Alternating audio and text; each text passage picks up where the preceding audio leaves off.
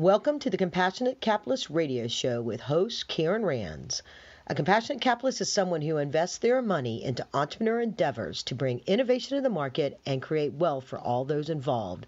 Karen shares insights and best practices for entrepreneurs to succeed and investors to share in that success without all the risks. And now. Okay, welcome to the Compassionate Capitalist podcast and video. Thank you so much for tuning in today. And, uh, you know, we do a lot of different topics on the Compassionate Capitalist podcast. We talk about, uh, you know, best practices for entrepreneurs to grow your business. We talk to angel investors about, um, you know, how to be a better angel investor, how to identify trends in the marketplace. We talk about industry specific. And then sometimes we get the opportunity to talk really big picture and big ideas that if you will if you take the time and you might need to listen to this twice and you need to go to my guest website but you you can shift your paradigm about the possibilities when you understand how the world is an integrated place and there's and i do a lot of economic conversations uh, and we talk about scarcity of resources or uh, uh, the recent in, recent podcast was talking about um, how you can the urban renaissance and how by uplifting communities that have been decaying you can grow your overall the overall gdp of, of a country because by helping a whole other organ a group you know create uh, uh, uh, incomes and property values that become another tax structure. You don't have to do all the other funny around. You just create more sources for people paying regular taxes, right, as a way. So those were all kind of like the people resource thing. But when it comes to technology, when it comes to those kind of resources, we find all too often, particularly in a capitalist society that is is not truly a free market. People argue for free markets, but we have this sort of sometimes this sense of um, scarcity. And so we've got to hold on to what it is we have because if we lose that, then you know we lose our ability to prosper. And then there's a different kind of philosophy that says, no, if we use our technology to create ample amount of resources so that there is no scarcity, then what can you do when everybody can rise to be the, to obtain their full potential and they're not having to fight for the scarcity of resources. And so my guest today, Cameron McPherson, he can wave and say hi as I eh, get ready to introduce him for those that are watching now. Fascinating what he has developed, which we call the next giant leap. And it's there's way too much to cover in one podcast on this and I, I, have a feeling i'm going to be bringing him back on as different things develop in our society because you know this is a, a manifesto if you will of of what what is the potential of the the human condition. If we come together in what he is describing as collective capitalism and we'll get into that in a minute and and it's through the next giant leap. I'm going to tell you right off the bat and then we're going to come back. I'll tell you again. It's just really simple. Nextgiantleap.org okay? Let me tell you about cameron. So cameron is a technologist a futurist. He was passionate about social advancement. He's an enterprise system analyst and software developer by trade. That's his day job but he leverages his academic background in political science to develop the new systems that blend technology and philosophy to address the challenges from a very unique angle. And that's the, the next giant leap. His primary project is what we're talking about, the next giant leap, which promotes an open source blueprint for systems that can solve resource scarcity and climate change. The next giant leap proposes solutions to, to these issues and and this whole blueprint for the system the universal energy that can accomplish this task by deploying the best energy technology technologies we have available in the framework designed to work cooperatively from the ground up. And that's just a piece of it because it goes all into all different other aspects of that that we're going to uh, talk about now. But I, but without further ado i want to say bring cameron on and say hello to everybody. Thank you so much for being on my show today. Thank you karen for having me. It's great to be here so okay system analyst software developer by trade this is big picture stuff. How do you get the idea to to I mean eh, to because it's well researched. How do you how do you get the idea to do this? What was your motivation? Because this is clearly something that you weren't paid to do. It is a, a point of passion for you. So tell our listeners about what led you into this passionate endeavor to promote this manifesto for the next giant leap. You know, um, and it's it's it's funny like the way you phrased it because you really hit the nail on the head with like pretty much exactly how it works. Um, and what kind of motivated me to to do it was a, a mixture of um, you know some humanitarian focuses in so far that a lot of the the problems in our world are resource driven um, and a lot of the causes for conflict and war and a lot of uh, humanitarian maladies are resource driven. And that you know re, uh, that kind of reality that we contend with you know as nations as people as a species uh, you know all on this planet um, is kind of juxtaposed with the fact that you know we don't we don't really have to be doing that um, because technology kind of really gives us a way out. You know, when we think about the amenities we have in uh, in our society, we have smartphones, we have smart TVs, we have smart appliances. We don't really have a smart energy grid we don't really have a smart resource production. Everything is kind of just contrived and thrown together um, rather arbitrarily for how it's been since you know the start of the 20th century. All of our models aren't really geared to um, embrace a lot of the advances that we've been experiencing um, over the past you know even 30 to 40 years, most of our power infrastructure is pretty old. It's pretty antiquated. Um, it uses uh, uh, a, degree of um, of technology that needs re- replacement. Um, uses a hodgepodge of fuels and power sources that you know all have to be extracted from the ground, and it's kind of put rather randomly.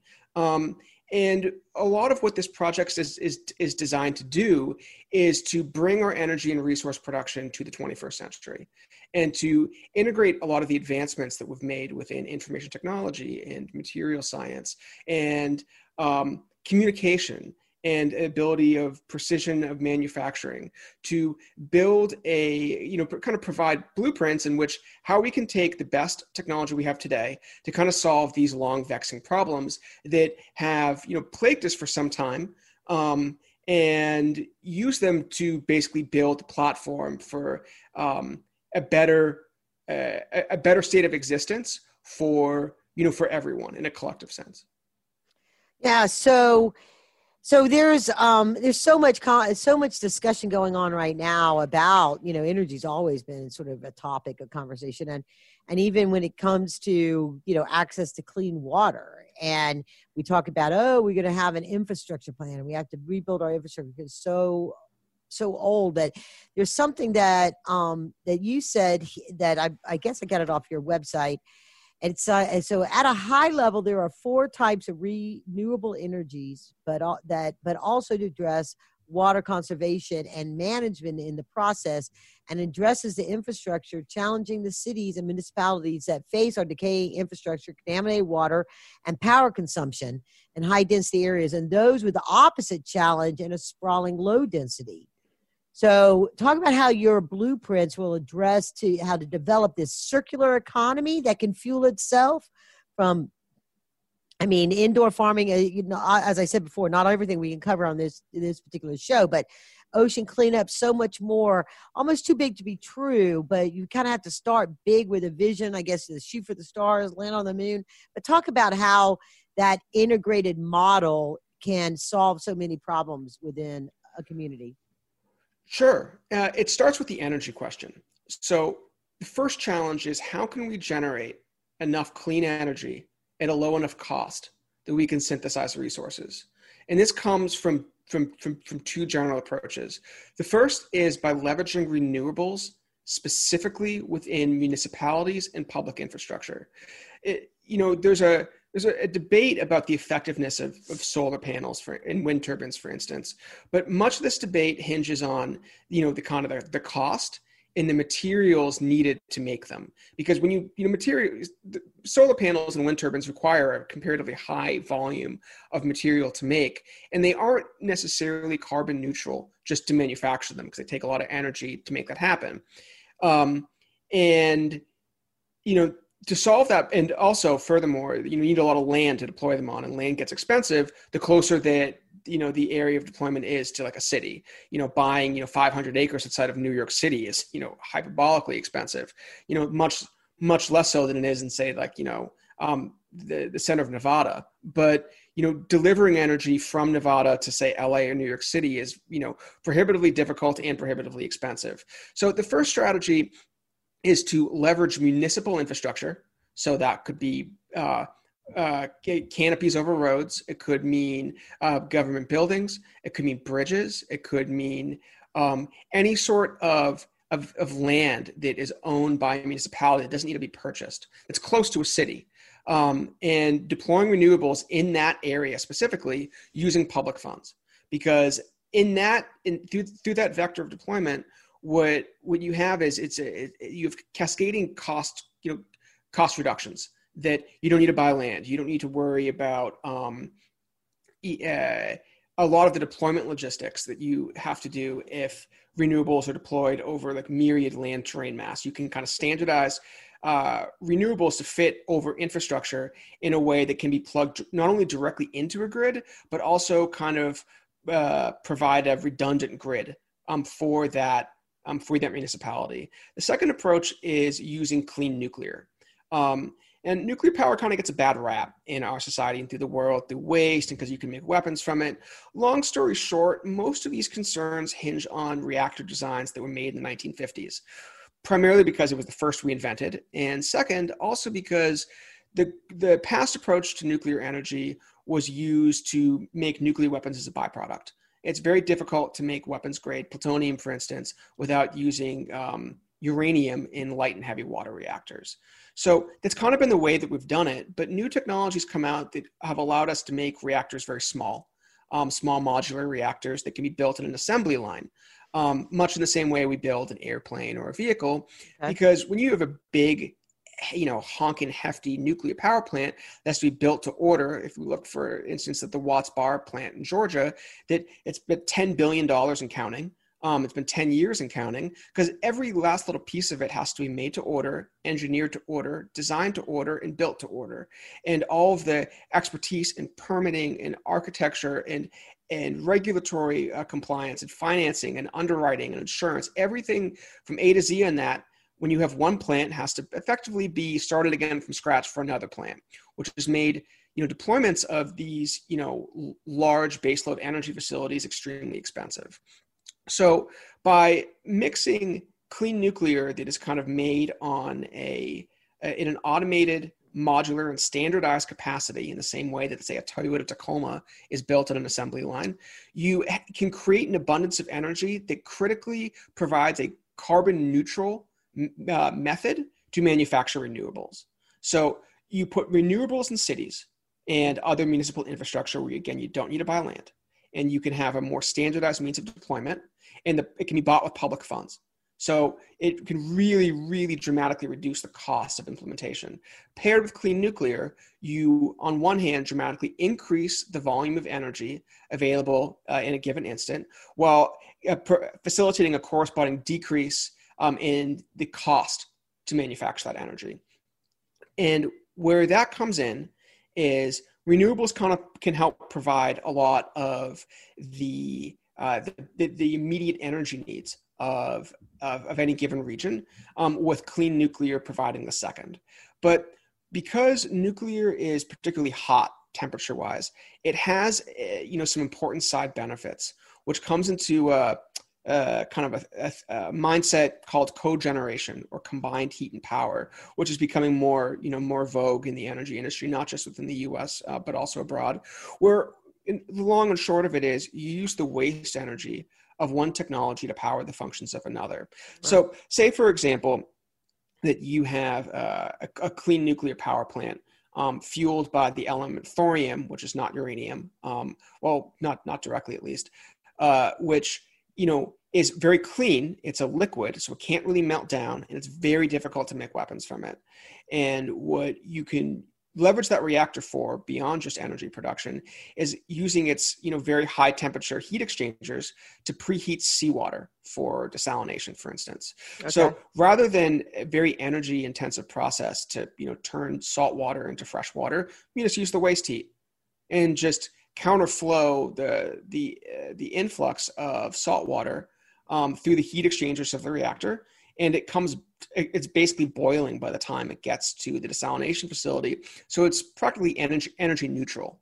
And even further from that, you can also take that excess heat and um, extract hydrogen from that sea, from that desalinated water kind of using that salt as a little bit of, a, of, an electrolyte as a catalyst to you know extract hydrogen from it. So in one facility beforehand you just had one giant nuclear power plant.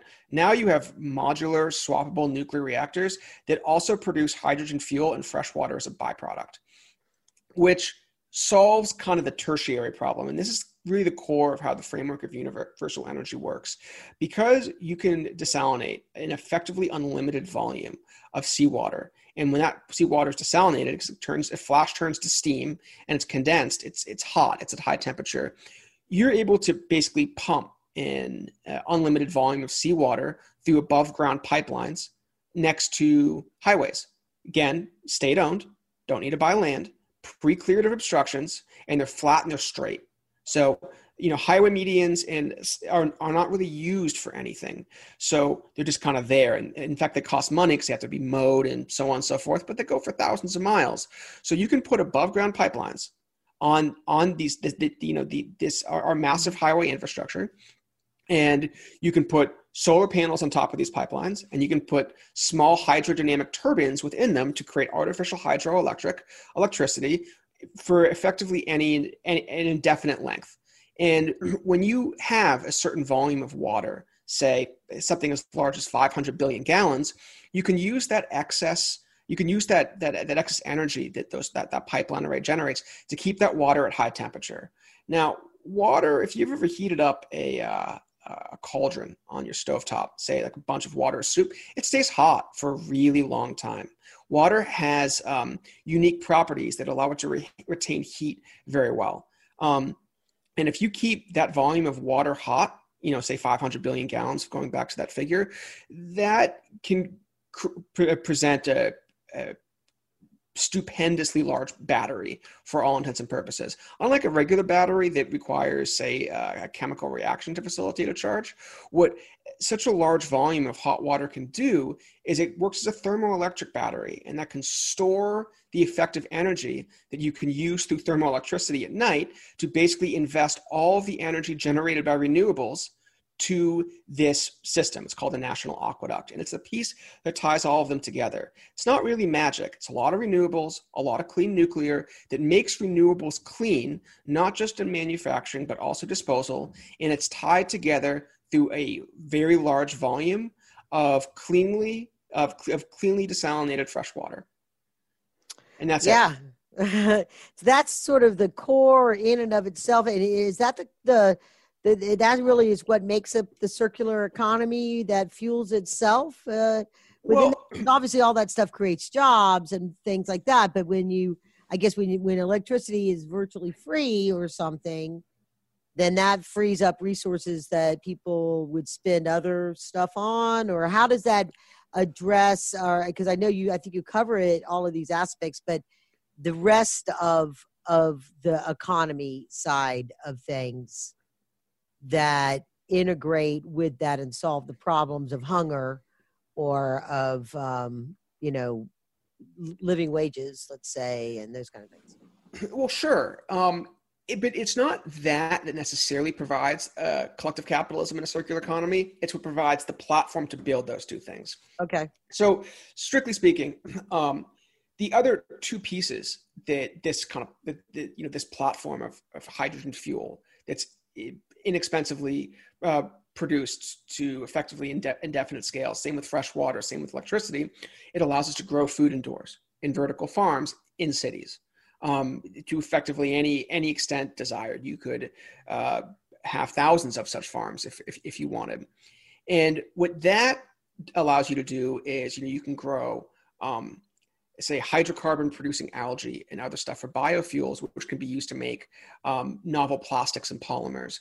Along with such a, a, large volume of energy, you can also make more advanced materials like high strength thermoplastics or um, carbon based uh, carbon-based um, substances like graphene or boron, uh, boron nitride nanotubes and other very very high strength synthetic materials that are far stronger and far lighter than aluminum or steel or many of the things we make today and can be made you know can be synthesized effectively indefinitely so you also have food and then you also have materials.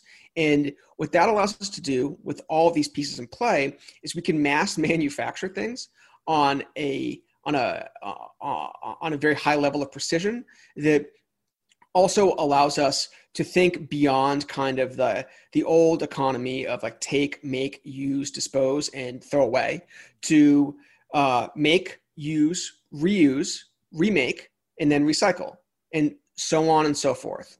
So something you know let's even something simple as recycling today or you know waste management well that's that's you know landfills ocean trash there's a pro it's kind of it becomes a problem. If you have a, a tremendous volume of energy you can power something called plasma gasification. And what that does is it creates basically uh, an electric current to uh, incinerate waste at a super high temperature that reduces it to its base elemental composition and also kind of extracts any bio, uh, uh, biological material thereafter and something called syngas, which can also be used as a, as a, as a low carbon fuel. So when you have that much energy, you're able to solve huge problems that are now very vexing. Like how, how do we get you know all the steel to make you know to repair aging infrastructure how do we uh, you know where do we find all the land to bury all this trash how do we you know source all the fuel to you know create this you know to solve this problem? How do we get all the water to provide for um, agriculture? By providing that basis of energy and fuel and water all those problems are solved.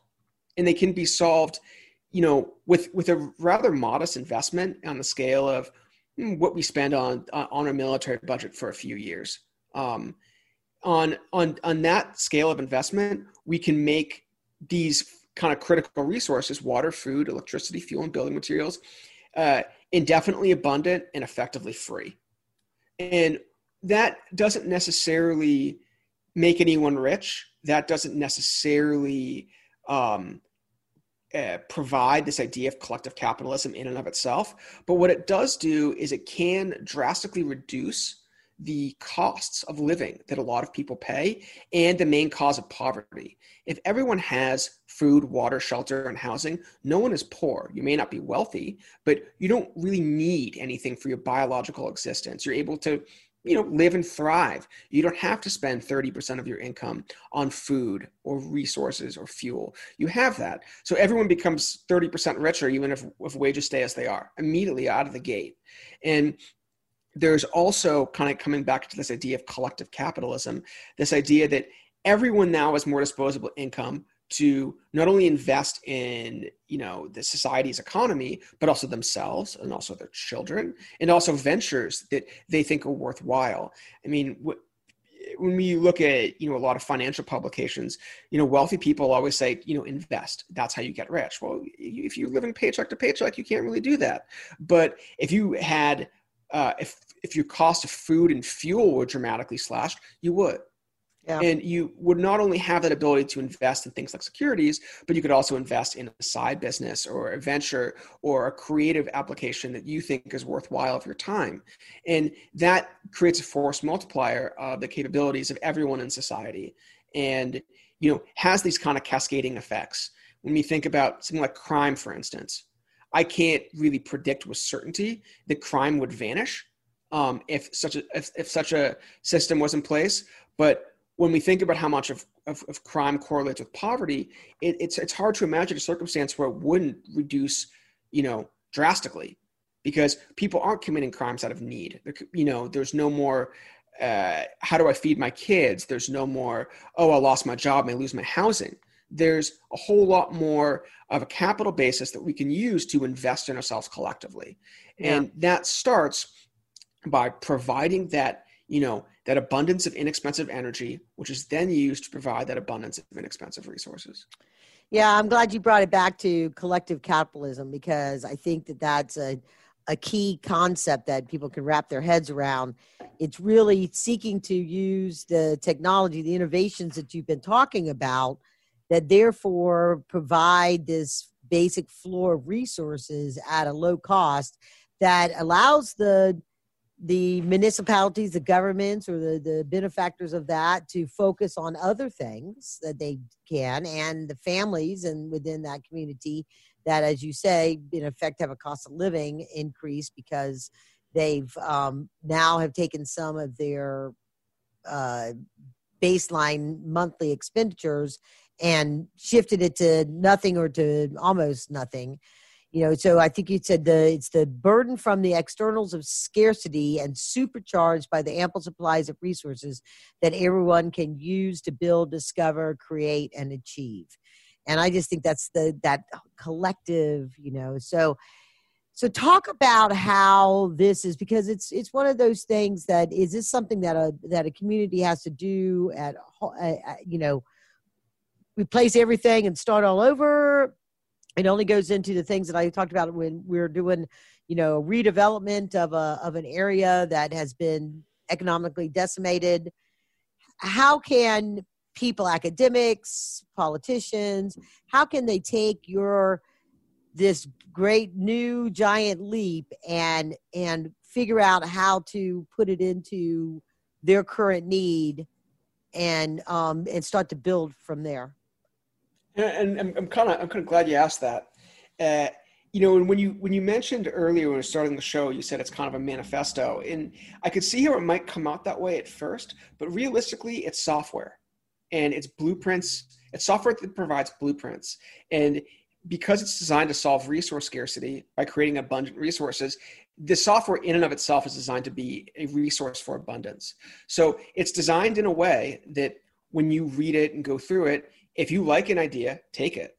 Nothing's patented. You don't have to pay for it. It's open source. It's designed for a policymaker or business leader or a community to say, I like this. I'm going to take this idea and I'm going to make it mine.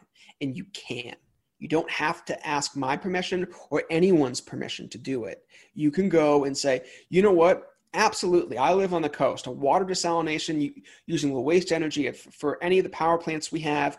This is our five year energy plan is to do that, then upgrade to, say, a small modular reactor. And let's talk to the Department of Energy and get talking about that. Maybe I don't have that reactor right now, but I can integrate some solar panels. Yeah. And I, I can then use kind of that that that small approach to creating a, a medium sized vertical farm. None of these technologies are, are pie in the sky or um, you know, you know, while the model is forward thinking, the standard approach is just more of a strategic deployment of energy technologies. Instead of looking kind of oh we need a power plant let's just build one. It's how can we leverage our power and our municipal resource um, uh, infrastructure to create a much more cohesive system. So anyone can take it and it can start small and it, while it's big picture it can start massive. And because it's kind of software you can use it to work for you. And if you look at like how software works i mean look at an application like adobe photoshop for instance. You can edit photos you can touch up photos you can make new images. You don't have to use it for one or another. It's a toolkit.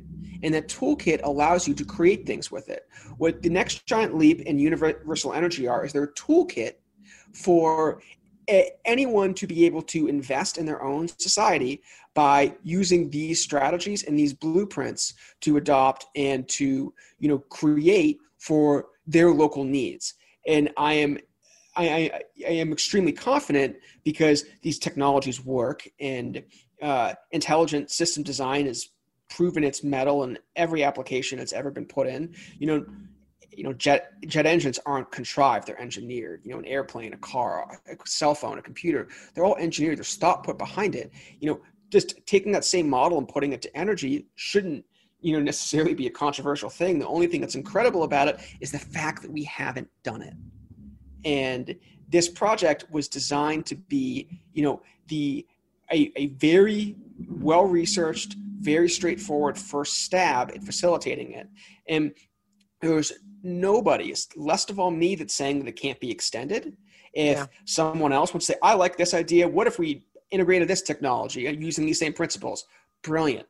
Lovely. You know let's have that conversation. Let's run the numbers and like let's let's iteratively you know provide uh, upgraded versions of the blueprints just like software.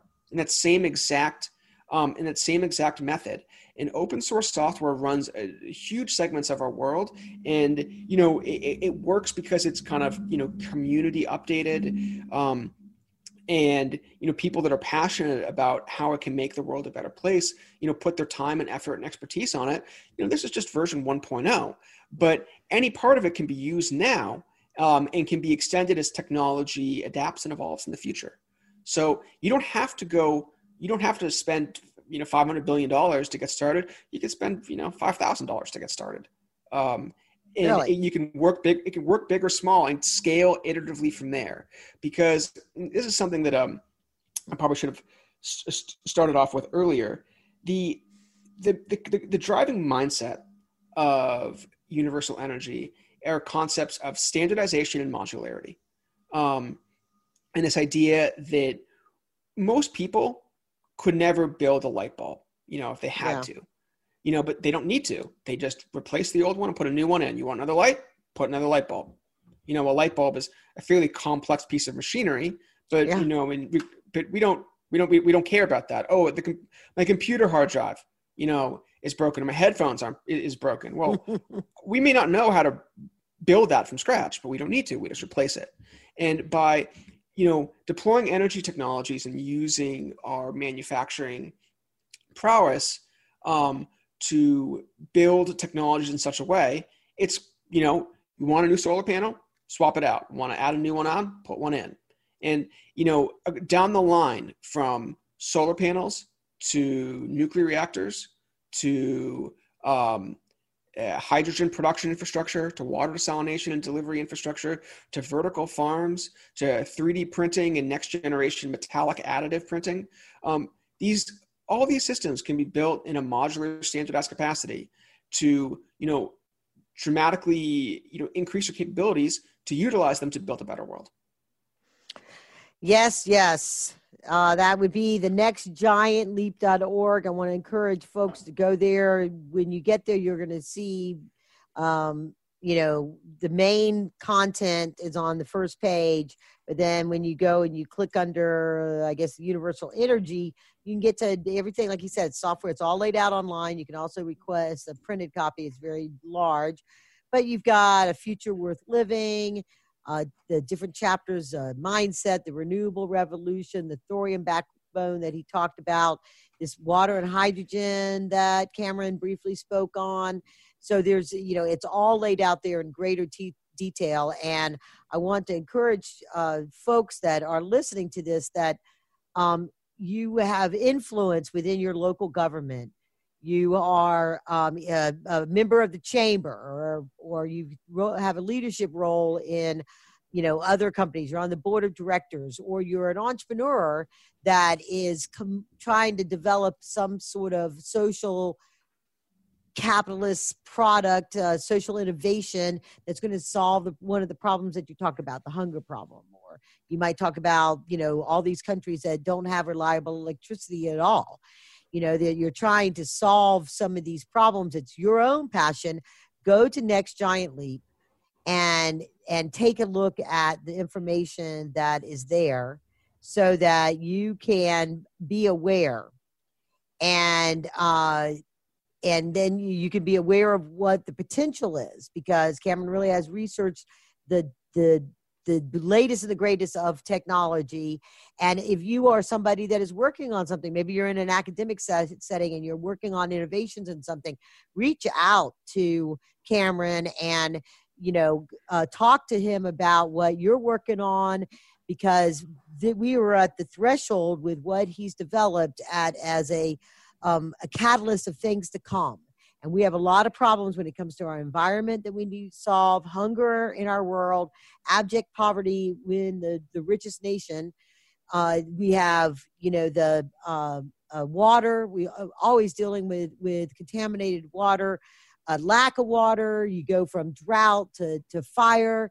You know there's just so much that we're having to cope with in our society that this is worthy of of a deep dive in and spread the word okay? Spread the word about this. Send the link to your house of representative your senate uh, to your local city council county commissioner. Send it to the president of the company that you know. Send it to wherever you are. Just share the word on this and let's get this out into the community so people can start contributing to it.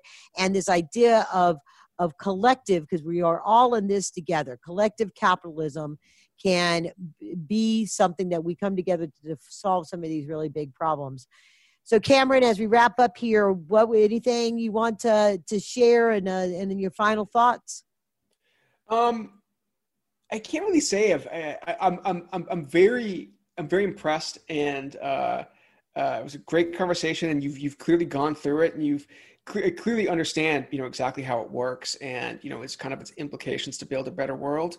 Um, what I, I, will say, um, just mentioning the print copy, if you go to nextgiantleap.org, .org, and you click on print copy, the way that it's laid out in a book is kind of a, a logical format um, with a lot of charts and graphs, and um, it's heavily cited. But it's you know things I did to kind of make it really accessible is you know it's it's large font. It's not written in a way that's you know like a like a like an academic paper. Um, you don't need to have a technical background to read it and grasp any of these concepts. It's written for you know the the layman, the average person. It's very conversational in tone, and it's designed basically to educate um, everyone on the capabilities inherent to what these systems um, do because you know my background is, is, is is in software. I didn't you know I'm not a nuclear physicist. I had to learn this stuff and uh, to understand it in a way that it's actually really not that difficult. And it seems a little bit difficult at first because it's a big complex system. The science behind it might be complex, but what it can do, just like a light bulb, you know, it provides that deliverable through this you know through this uh, through through the engineering and the machining that makes it possible. So, um, if you do decide to uh, to check out the website, you know, consider um, supporting us by buying a print copy. Um, and uh, the color is definitely the best way to go, even though there is one in black and white, because it does with over 200 color images, it does get a little bit pricey to print. Um, and you know, please get in contact with me if you have any feedback or um, or questions. You know, what I really would like to do is kind of turn this into you know and take the open source software movement to energy and resources and use it to you know really build um, a better state of affairs for all of us. Very good.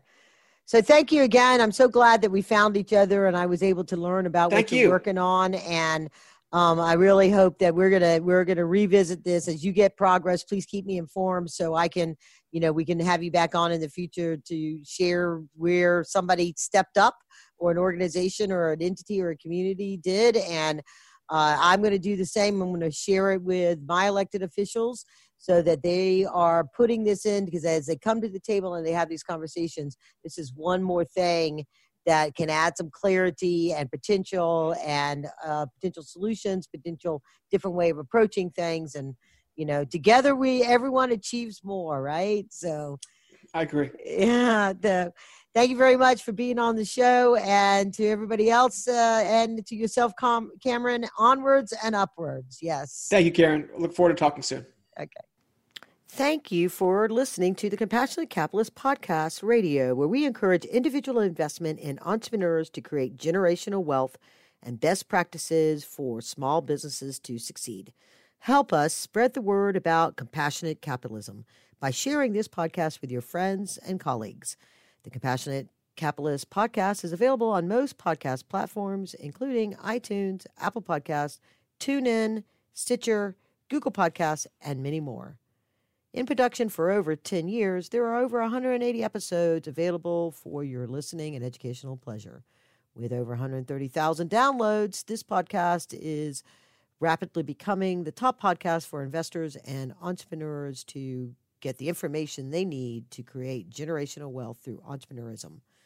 This podcast is brought to you by the business Power Tools, which offers an online collaborative environment for leadership teams to prepare business plans, marketing strategies, financial modeling needed to attract capital and scale a business. Also, Lindio as a entrepreneurs resource portal providing access to dozens of lenders offering short-term and long-term debt to help business owners manage their financial cash flow and growth capital needs. BizX, creating affordable advertising resources and other tools for entrepreneurs to succeed and create awareness and trust with their customer base. And Launch Funding Network, part of Kugarand Capital Holdings, is a network of hundreds of angel investors, investor clubs and networks venture capital firms, private equity funds, family offices, investment bankers, and lenders. Please visit KarenRands.co to learn more about the Launch Funding Network and our sponsors, and to sign up to get our Compassionate Capitalist coffee break and learn more about how we can help you succeed.